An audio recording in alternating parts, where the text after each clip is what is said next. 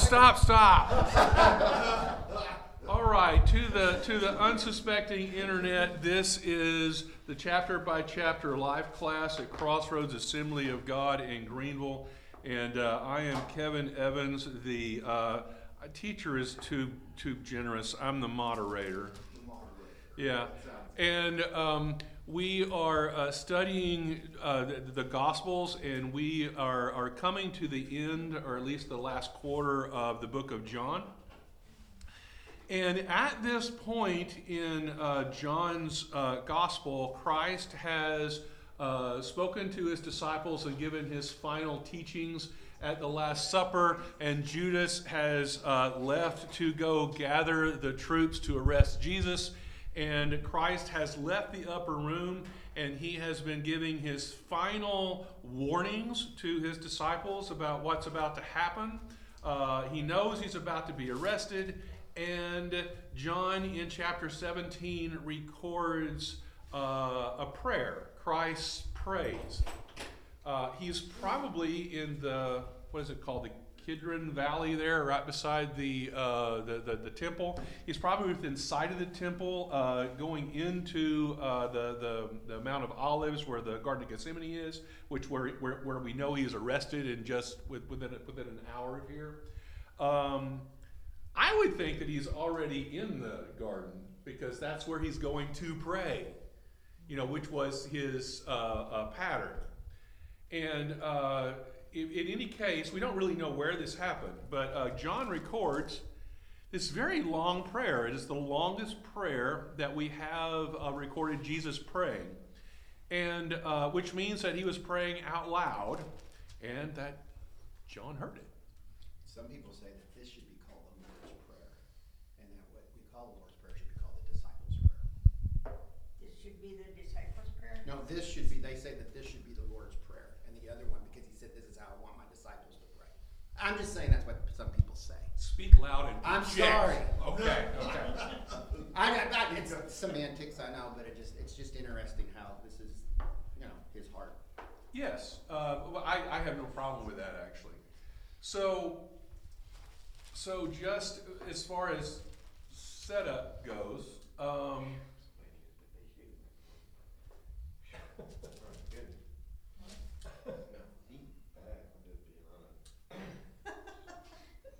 Just what is he mumbling about? Okay, uh, chapter 17, verse 1. I'm going to read just the verse 5, and it comes in three sections. Uh, but the- the- first, Christ prays for himself. Then he prays for his disciples. And then he prays for the church. And really, you can look at this prayer, it, it's very planned, it's very focused.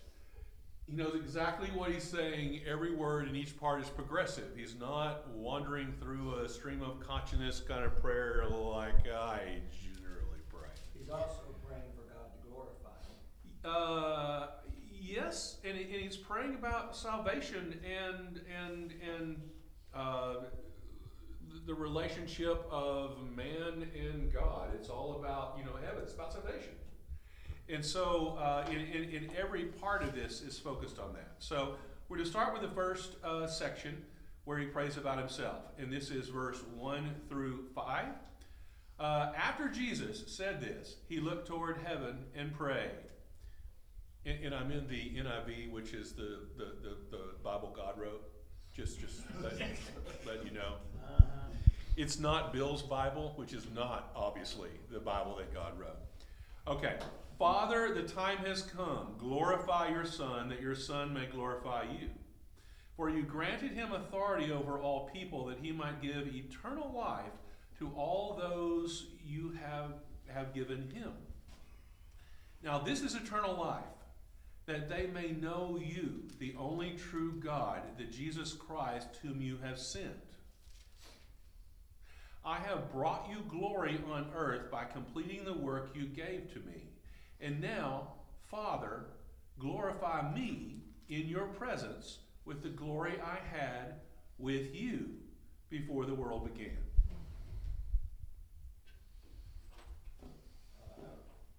Okay, first of all, Here comes the stupid thing you're going to say. thank you. Uh, Jesus and God are the same person. And the Holy Spirit is the same. They're all one. He says that in his prayer.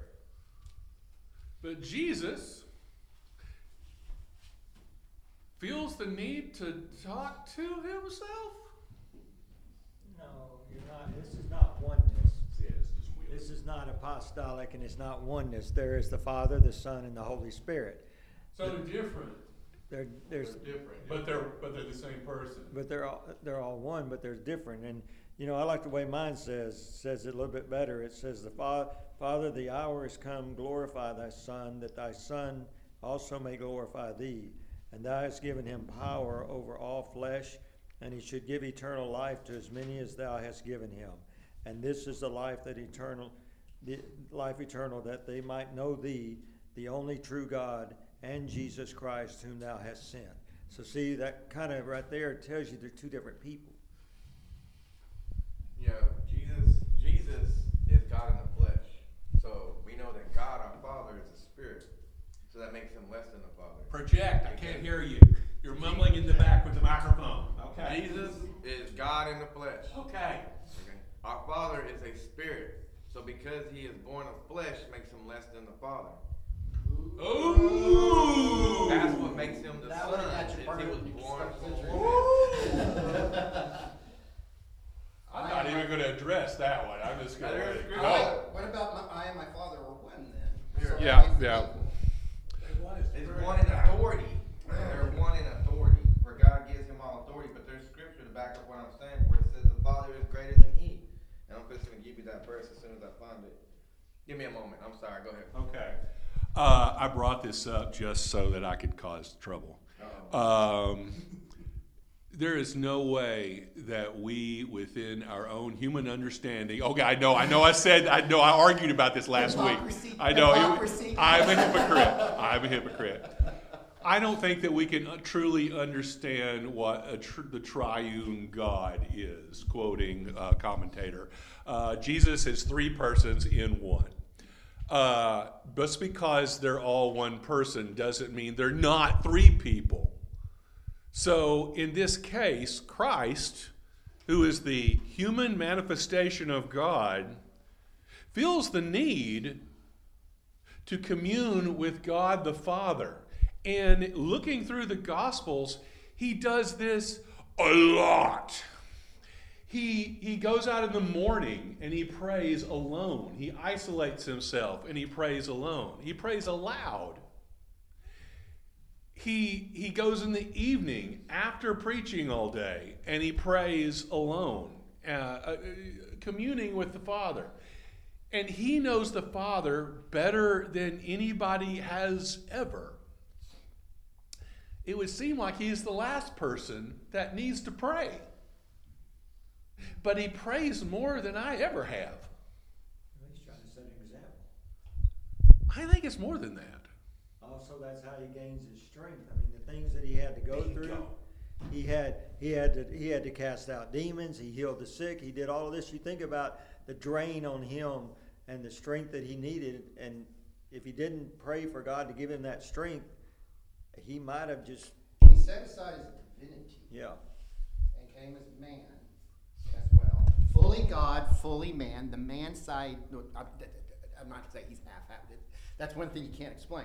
But the flesh part of him needed to show us how much we need the Holy Spirit.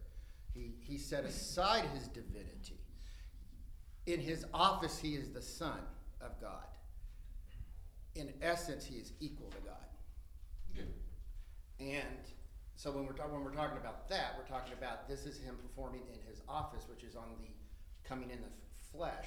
He came in an office of serving his father, but in his divinity side is in the essence equal to God. Wow, it's like you did your homework on this passage. That was awesome. I was going to say something very much like that. See, Hebrews chapter Okay. 2 kind of goes into detail. It says, For he was made lower than the angels, which is like us, because he was born of flesh. But he is given power, honor, and glory, and authority all over heaven and earth. You know, he actually, in the end, he became, and I've always wondered who Melchizedek was. Melchizedek. Yeah, I've always wondered if that was possibly Christ way back then. I don't know, but evidently he was a different person because in Hebrews it says that God said that Christ would be a priest forever in the order of Melchizedek. Melchizedek. Mel- Melchizedek. Sorry, I can't say that word exactly right, but and you know I've always wondered about that too. You know, but this is where you get into, and this is where people they twist the scriptures around to make things fit. It's like, and I'm not trying to condemn any religion, but it's that that's kind of where the oneness they come in. The same way they cannot accept that there's three. They they say it's kind of like this way. Je- Jesus, God locked up heaven and came down here to be Jesus. But that can't make sense because who was he praying to if he Yeah. locked up heaven and came down here, and, you know, was the same person, you know? So um, that's something, it's just a mystery. It's one of those mysteries that we, Well, we gotta go to Hebrews where he said, we serve a high priest who came in flesh to experience everything we experience. Because that's what was the purpose of his, one of the purposes of his office. And not only to glorify the Father, but to come and show us way how a person in the flesh, you know, us, can commune with God. But it does not deny his divinity part as well. In this passage, he asks for two things. I'll, I'll get back to you in just a minute, okay? Uh, he starts off by saying, uh, that your son may be, may glorify your son, that's what it begins with. And then he ends with, and now Father, glorify me in your presence. So he asks for this twice, but the context of it is different. And in the first one, he, he literally is asking for God to glorify his office, as you said, because he has a job and he knows that he's about to do the thing that he came to do, and he wants God to uh, be, be control of that. He wants God's will in this thing that's about to happen. So, so he's praying for the job in that glorify your son. And then in the end, it's, and now, Father, glorify me in your presence with the glory I had with you. I think it's, he knows he's going to die, and he's praying to be restored to, to heaven to, to, to, to reside beside uh, the Father. So he's actually praying for himself in that case. Mine And has- so, you know, in order to go back to heaven. Mine has a side note that goes along with what you're saying. Mine says he's praying He just for, butts in, Kenny. If you just, you, you got to talk over it. it says he's praying for restoration to his former glory. Okay, Kenny's up. Go. All right. Um, side note about the um, Trinity. Uh, Lutheran satire has a great little skit about Saint Patrick meets two. Uh, pa- I, I yes. was thinking about it, figured. So check it out. It's educational. It's funny, and it goes through some of the common heresies that we do when we try to explain the Trinity. Yeah, it's, it's, it's hilarious. We need to play it sometime in here. It's, it's, it's, it's funny about the different heresies of the Trinity. Alright, to kind of back up what I'm saying here, um, Father greater than. Okay, back to the subject, Joe. Hit Back me. this up a little bit, yeah. In John chapter 10, in John chapter 10, verse 28, 29, it describes no one can snatch you out of my hand. And then it says, My Father who is greater than me is greater than all. So that's one indication that he says his Father is greater than he. And then in John chapter 14, verse 28, it says very clearly that his Father is greater than he. How can the same be greater and lesser? If you're the same? Because he's born of flesh. Which That's- makes that's him his lower, office. Which That's makes his him office. lower than the angels, but he's given authority. That's his office. So his his flesh, father his essence is, is his the only image. one more powerful than he. This is what scripture says, my brother. But now, but back to what you said a while ago, you are, Save us, Bill. you are correct in what you said, because it says he's praying for restoration to his former glory. I mean, he left the glory Yeah. of heaven and, and he, he actually gave away his glory to come, like you said, to become a man and to become human. But now he's praying, God, when I die, restore that glory back to me. Well, he's got to feel in some way weaker in a human vessel than he is in his full divinity, I would think.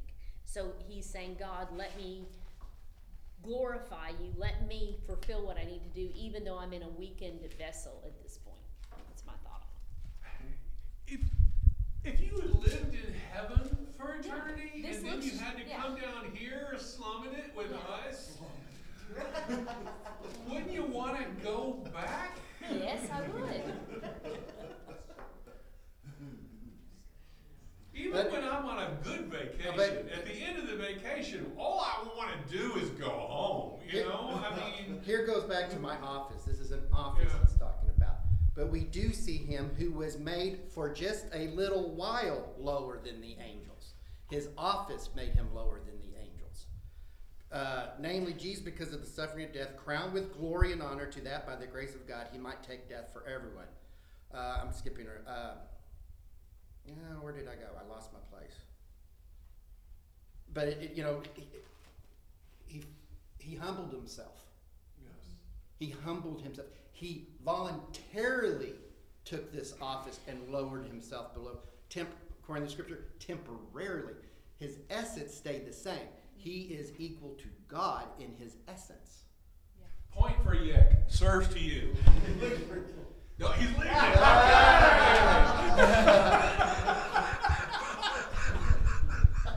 are crazy. okay.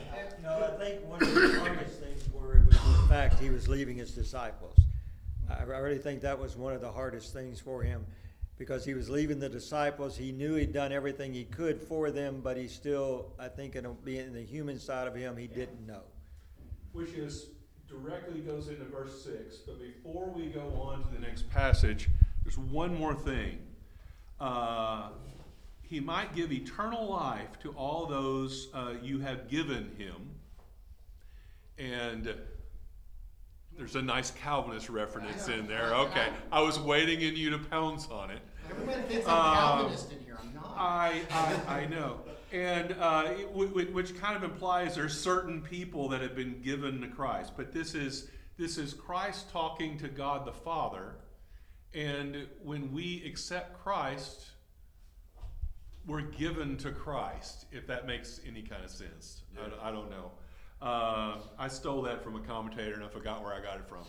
But um, it's it's just it, it God. You know, this is like an intimate conversation between the, the between the Trinity, and so and so I think that the way you, they just Christ, the word choice with Christ might be a little different. And then he defines eternal life. Now, this is eternal life, and I, I, I rant about definitional sermons. So, uh, as I look at all the preachers that love those, um, where they say this is the word in Greek, and that's kind of like this other word in Greek. So, what Paul is trying to say, but wait, it's like another word in Greek, so it's not exactly what Paul was trying to say. Anyway, uh, Christ is doing a definitional sermon here, so I have to back off. Uh, now, this is eternal life. He's defining eternal life. And it's not what you think. That you may that, that they may know you, the only true God, and Jesus Christ, whom you have sent. I mean, that, I assume that's what that semicolon means, right? That's the definition that this is eternal life. That you may know you, the only true God, and Jesus Christ, whom you have sent. So eternal life is knowing the Father. Well, it says no man can come to Christ except through the Father. I mean, no one can come to God except through Christ. So, you know, No man can know the Father except through Christ, well, no man, it also, there's a description there. So which says- eternal life is presence within the is, is standing in the presence of God. Is that what eternal life is? That's the point. I mean, it's it's a have it's making him a It's- lord and it's- having him part of your life. It's the goal. It's the goal. It's the goal. I have no problem with that. Eternal life is eternal life. I mean, standing in the presence of God is going to be a different category. For the Bible says if there is anyone with unbelief in their heart, they will not be able to enter his rest or his dwelling place. And we know his rest and his dwelling place is going to be in the New Jerusalem. So not everyone will be able to see the face of our Father, but and, you know we are his people. You know he is our Father and we are his children.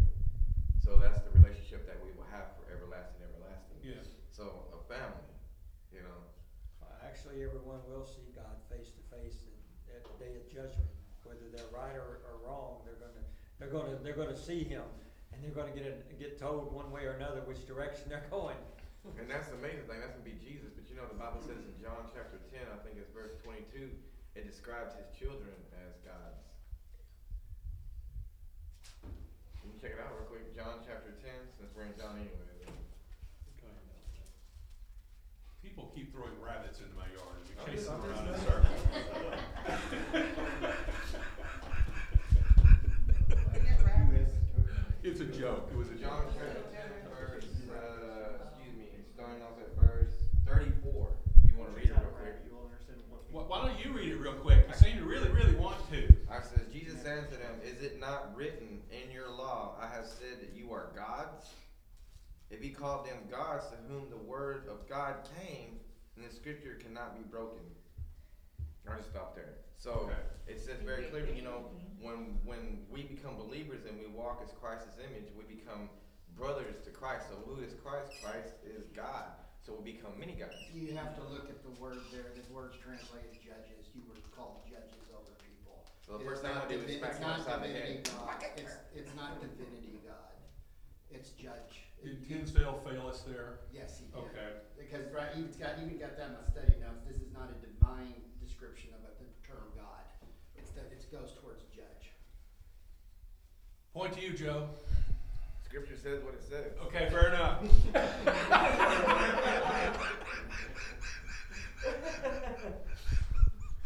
Okay. Next. Uh, yes, next. Let's move. Verse 6. Verse 6. Okay, uh, Christ prays for himself, and then he prays for his disciples. And uh, I'm going to read verse 6 through verse 19, and we'll see what we can find there. I revealed to you, to those whom you gave me out of the world. I have revealed to you, to those whom you gave me out of the world. They were yours. You gave them to me, and they have obeyed your word. Now they know that everything you have given me comes from you. For I gave them the words you gave me, and they accepted them. They knew with certainty that I came from you, and they believed that you sent me. I pray for them. I am not praying for the world, for those you have, but, for those for you have given me.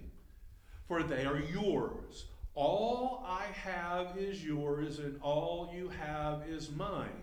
And glory has come to me through them. I will remain in the world no longer, but they are still in the world, and I am coming to you. Holy Father, protect them by the power of your name, the name you gave me, so that they may be one as we are one. While I was with them, I protected them and kept them safe by the name you gave me. None has been lost except the one doomed to destruction, so that Scripture would be fulfilled. John likes to throw in that Judas reference when he can. And that was a little scary. I don't mean to interrupt. That one's a little scary because it, it kind of indicates those that are doomed to destruction, so the lost sheep. He's just, he's talking about Judas. Yeah. I am coming to you now, but I say these things while I am still in the world, so that they may have the full measure of my joy within them. I have given them your word, and the word has hated them, for they are not of the world any more than I am of the world. My prayer is not that you take them out of the world, but that they protect them from the evil one. They are not of the world, even as I am not in it. Sanctify them by the truth. Your word is truth. As you sent me into the world, I have sent them into the world. For them I sanctify myself, that they too may be truly sanctified.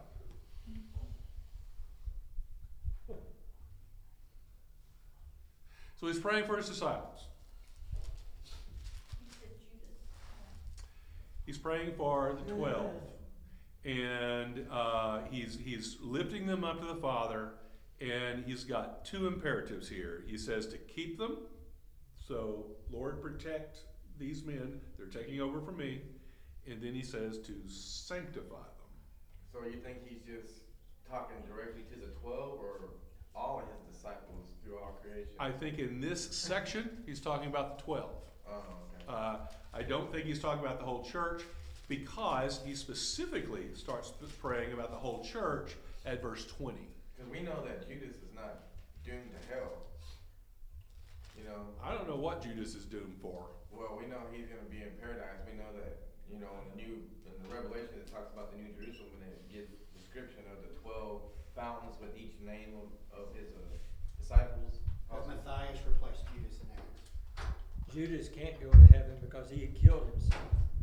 He Well, hung, nowhere in scripture did it say, he hung himself. but Jesus has the power to forgive whoever he chooses. Yeah, but I don't think. Joe's on fire today. What do you think, Jim? I don't think Judas was to heaven. Jump in, Jim. You're being so quiet and nice over there. Trying to look good for you, your sister. I was soaking in all in. I don't take, uh, He usually leads the It charge. doesn't, it doesn't come in balance yet. I mean, he picked him to begin with, knowing that this was gonna take place. So he wouldn't have made him a disciple in the first place if he was doomed to destruction, meaning as far as not being able to enter the kingdom of heaven. So I think what he's talking about more likely, and it's just my opinion, he's kind of describing those that, you know, kind of like the, the branch and the vine, those that are doomed to destruction, which is destruct, you know, destroyed. So that's why I think he's We not just indicating, argument. he's not just indicating No. here his twelve, but all his disciples, for we're all, you know, when we live by his word and, you know. But verse we twenty become says, My prayer is not for them alone. I pray also for those who will believe in me through their message. I think he's t- blessing the twelve because it's not just them, it's everybody they're gonna talk to. Yeah. Oh, we'll leave it Which there. would suggest the twelve. You also notice he doesn't say twelve, he says my, the disciples. Oh, He's not saying bless the twelve disciples, He- bless he- the disciples. Well, Joe says he didn't give their names, so can't possibly be certain.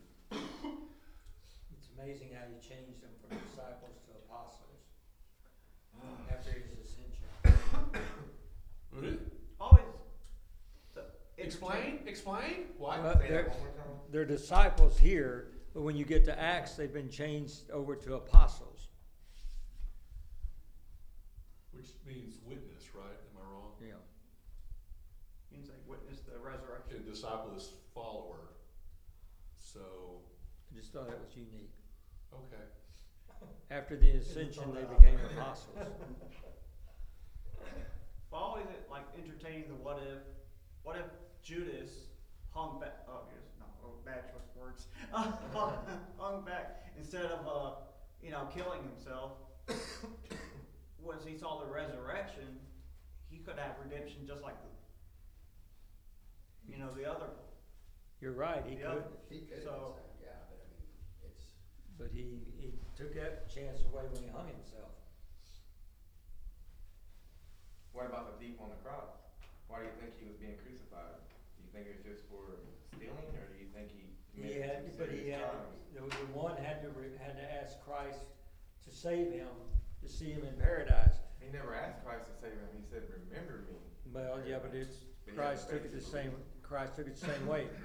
Judas didn't have a chance to repent. You can't repent after you kill yourself. And one of the commandments is thou shalt not kill, and when you kill yourself, you're killing. So it is an argument. Yeah, I'm not jumping on that one. I, I- I I, I don't know where I stand on it, but I'm not tackling it. I don't take the Catholic stance, so suicide equals hell. So, um, I think He just called you a Catholic. Did you see that? Did you see that? Did you see that? I You, you gonna take that from him? Okay. Yeah, you well. The good thing about it, what you're saying is, is because the Bible is real specific about murder. So if you commit suicide, you're murdering yourself.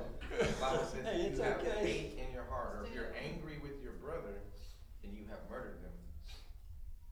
I Right. think God judges case by case. Okay. Uh, Cosmos. Where is it? Chapter seventeen. Yeah, yeah, I'm lost.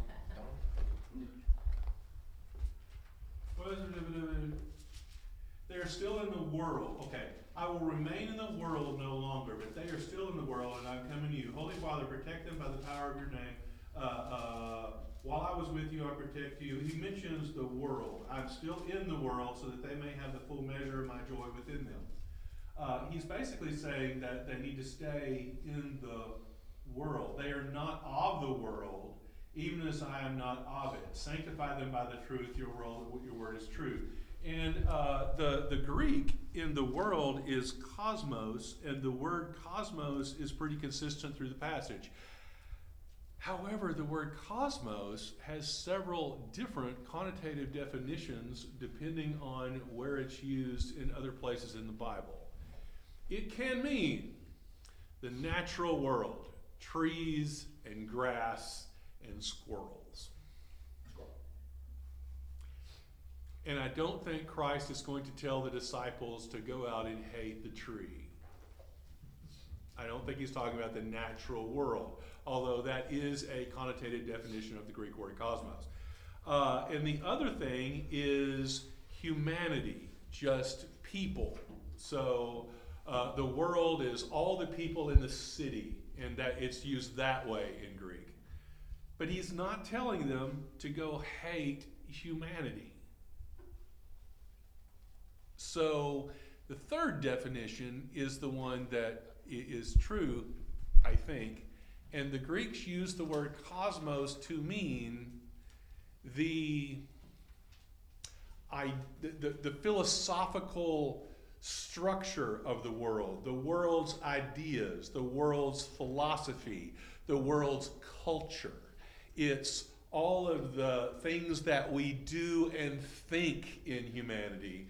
That's also a definition of cosmos in Greek. And that is almost certainly what Christ is referring to here. So when he says, You are not in the world, uh, you're not of the world, but you are in the world, it means that you, you are separate and you are following Christ's teachings, but he wants you in the middle of culture. He wants us having an effect on other people's mistaken ideas. He wants us pre- interacting and preaching to the lost. Working. A lot of a lot of believers don't believe in working. You know, in faith without works is dead. So what is works? Being there for one another. Loving Yes. one another. Bible's real, real, real Wow, I completely agree with Joe. That's so cool. Okay. Those that are hungry, feed them. You know, he says, when you feed someone that's hungry, you feed me. When you clothe someone who needs clothes, you clothe me. That's the works that he wants us to do: to go around and, and speak life, which is sharing the gospel. As I was studying, I came across uh, another preacher who was preaching on this chapter, and he offered this metaphor, which I thought was awesome. And he said there is a, um, I think it's a cod. There is a, a fish that, uh, that, that, that, okay, uh, I think he's in, I don't, I don't remember where it was. But uh, there's a fish industry, and they were uh, that was growing, and they were supplying fish to seafood uh, restaurants uh, in their area, and they wanted to start shipping their seafood to other locations. And so uh, they would take this this fish, and if they froze it, uh, cod is such a way that uh, of, of such consistency that if you freeze it and then unfreeze it, it loses its consistency and flavor, and it doesn't it, it doesn't really have the same effect as eating fresh fish in the restaurant. And so they didn't want to ship frozen fish. So they decided that well, the way they were going to do this is that they were going to uh, basically have an aquarium and, and ship the fish live in a, a, a, a cooler, basically. And so they shipped that across the country. And by the time it got there, the fish weren't, weren't spoiled like they were when they were frozen, but the consistency of the fish was not as firm and it was soft and therefore it didn't cook as well. And even though they were shipping it live, and they discovered that the best way to remedy that is to go ahead and keep the cooler and put the fish in, but then they would take a small catfish, which is an enemy of cod and it eats cod, and they would put a, one catfish in this big vat of cod, and the cod would run from the catfish the whole time that it was in shipment And stay in good shape. and they would be in great shape by the time they get there, and then the shi the, the, the, the, the, then then they're quality cod. And I thought that was a very excellent metaphor for what Christ is trying to say here. We not only should be, well, we're the cod, we should be in the world because when we separate ourselves, and isolate ourselves within our little Christian bubbles. And uh, we kind of create our own little Protestant monasteries where we never come across anybody that has an opinion different than ours. And we get soft, Lazy. lazy, and we don't, you know, because we're just getting the same, you know, w- w- our, our own ideas reflected back at us. How how do we stay sharp? How are we able to reach out? You know, and, and if we're isolating ourselves, we're not spreading the word either. So, but you know, if you go out there in the world, in that philosophical miasma of culture that is America, and you start spreading Jesus, all you're going to get is pins and needles flying back. You know, it's it's it's not pleasant. It's hard. When you go and share Christ with people, you're not you're not gonna go and throw the Bible at them. You're gonna love them right where they are at that moment. You know, so if you see someone on the streets that even if they're strung out on drugs or alcohol or whatever it is, and you see that they're hungry, you see that they, they need some clothes, that you show that love and compassion, and you go and bring them some clothes, and then you take that time to encourage them about the Word of God and let them know how much our Lord loves them. And that's how you bring Christ to people. You know, I, I want to specify and change the subject here a little bit. You know, mm-hmm. because we were talking about who was Jesus speaking to? Just his disciples that we think during that time? If we scroll down, I hate to scroll down because I know you're reading. If you scroll down to verse 20, it says, My prayer is not for them alone. I pray for all who believe in me through their message. Which is- just talking about Verse that. 20. Which is where he begins the third section of this prayer. Yeah. So he's praying, when, and, and, you know, because when you read right here at 17, it says, I send you into the world. I send them into the world, for they sanctify myself, and they too will be truly sanctified. So a lot of people think he's just talking to his disciples, but he's praying to all because it Just a different specifies. prayer. It says, My prayer is for all. So, and this is after he prays this. So he's praying to all. Okay. I'm just saying. I say, It's I go with you, I, he switches the, dir- I pray for me. I think you he's pray he's for broadening the, the think scope he's- of his prayer as he You goes. think But he's changing the I prayer? don't It's the think- same prayer. okay, Joe, you're not wrong. I don't think that God thinks that. Yeah, I think God's praying for us. For Jesus is praying for us, Yeah. and I think He's praying the same thing for us. You know, uh, we're, we're we're arguing about angels on a pin here. It doesn't really. No, it does Mine matter has a because it's there. little things like that. It's little bitty things like that that people take out of context, and then they miss the whole meaning of the scripture. I don't think They I missed it. They, they kind of narrow it down instead of looking at it from the wide point of view. They miss the whole meaning that the Lord is talking about all His people here. He's not just talking about His disciples. But yes, He was praying for them. But like you said, you know, it's for all. You know, so it specifies in that right there. You're up, Bill. But he's ju- when he gets to twenty, he starts praying for the church, Yeah. and he starts praying for the unity of the church. So Let's this, go there. We have yet to accomplish that. well, yeah. Unity. Oh, oh. See, see, I have that down for the next argument right there. We're about to talk unity. Let's read the passage first, and then I'll give it to you. Uh, 20. My prayer is not for them alone. I pray also for those who will believe in me through their message, that all of them may be one. Father, just as you in, are in me and I am in you, may they also be in us, so that the world may believe that they. Does an old Beatles song pop into your head when you read this, or is it just me? Never, never mind. Never mind. Never mind. I am you, and you are me, and he is we, and we are all together. I am the Eggman. I am the Eggman. I am the Walrus. Cuckoo, cuckoo. Oh, please. Gosh, that was, you went all the way around. Okay. Okay. Hunt County, all I, the way I, I'm sorry. I, I read that verse right there, and I hear John Lennon in my head. I'm sorry. I just do.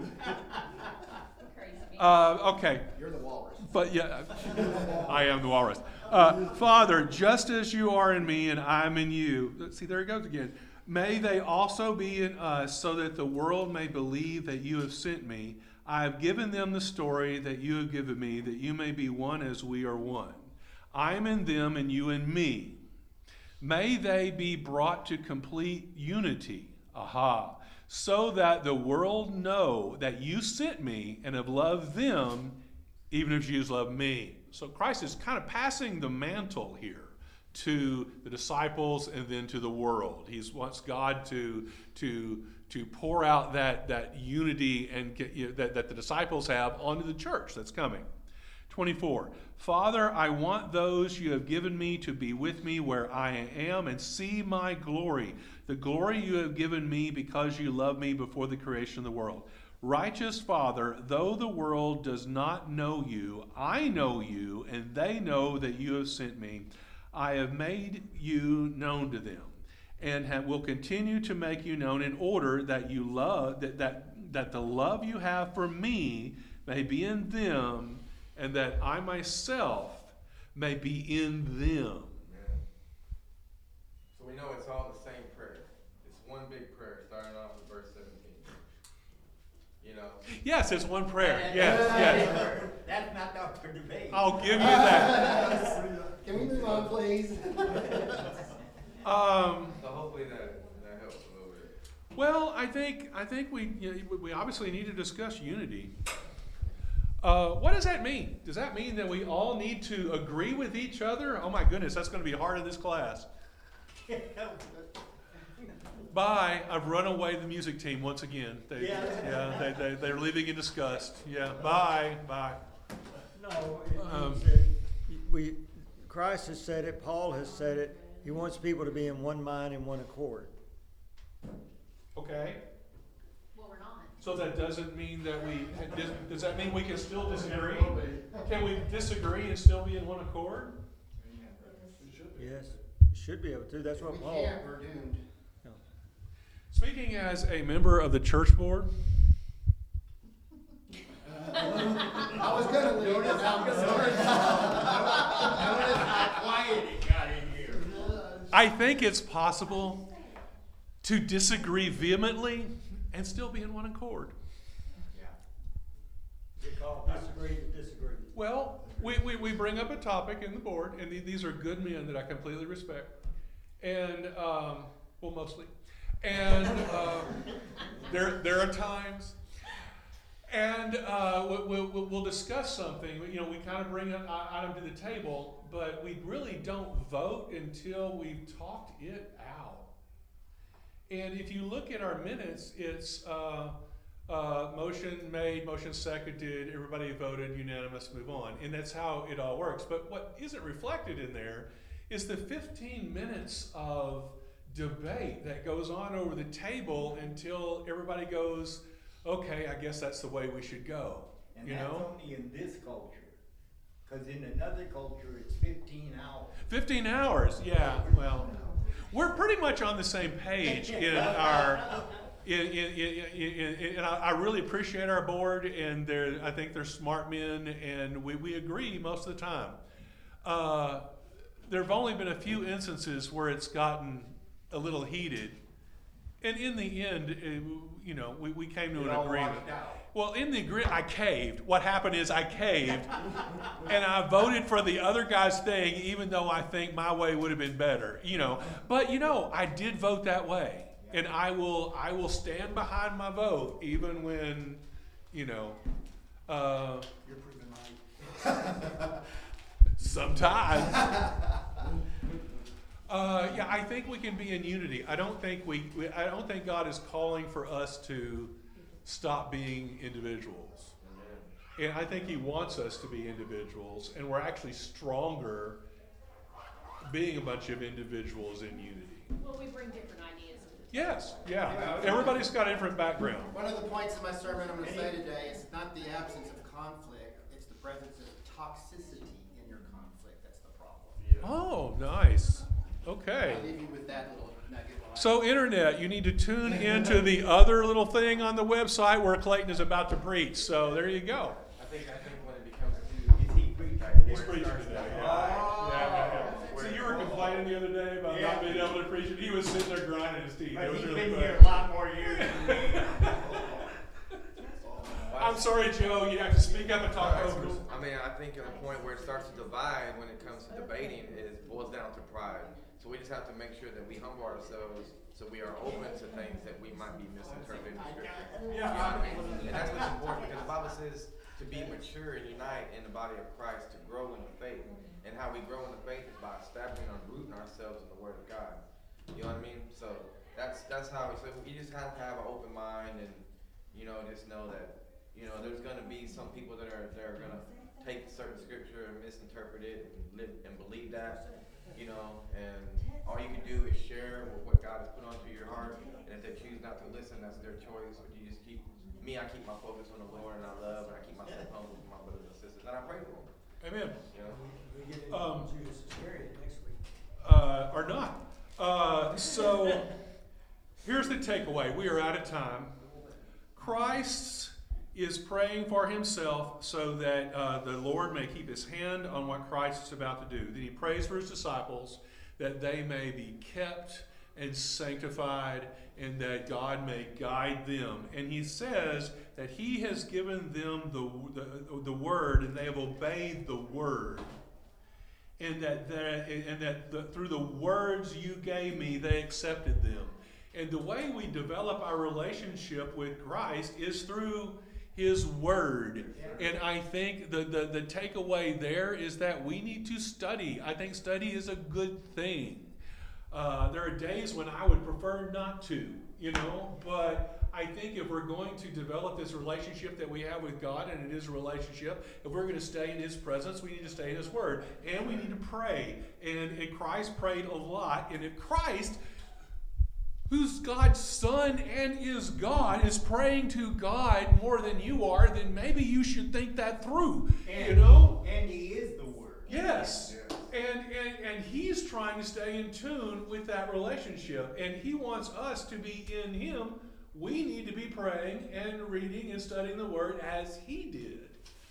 And because that's what he's praying for us. He wants us to have this same relationship that he's established with the disciples, and then that's going to move out into the rest of the church. And that's that's the essence of this prayer. And I think he was really concerned about them because he knew they were gonna be scattered for a little while. Yeah, and then in 18, bad things start happening. And so, there, and that's, then that's the last teaching that we have from Christ before the Passion Play starts. You know, an emphasis that I believe in, if you have the word in you, people are gonna see Jesus in you. Amen.